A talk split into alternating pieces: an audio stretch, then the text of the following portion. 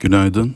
Otokar 3. çeyrekte 120 milyon TL net kar açıkladı. Yıllık %19 daralma gerçekleşti. Ortalama piyasa beklentisi olan 129 milyon TL'ye paralel. Bu sonuç faaliyet rakamlarında beklentilere paralel gerçekleşmesiyle meydana geldi. Ciro'da %33 büyüme ile 815 milyon TL'lik bir rakam var. Bu da beklentilere paralel. Şirketin Eylül sonu itibariyle 2 milyar 53 milyon TL siparişler bakiyesi vardı.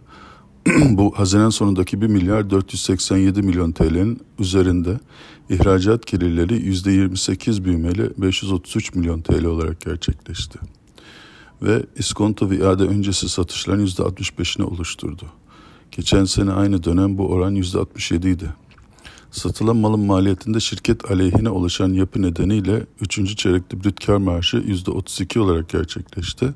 Geçen sene aynı dönem brüt kar marjı %40 olmuştu. FAVÖK yıllık %8 daraldı 133 milyon TL olarak gerçekleşti ve beklentilere paralel geldi.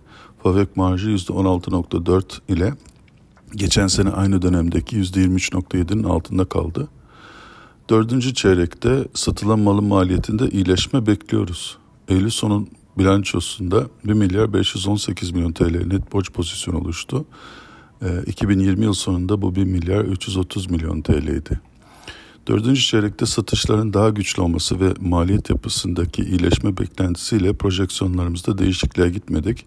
Dolayısıyla 435 TL olan hedef fiyatımızı ve endeks üzeri önerimizi koruduk. Üçüncü çeyrek sonuçlar beklentileri paralel gelmesi nedeniyle piyasada sonuçlara nötr tepki bekliyoruz. Herkese iyi günler.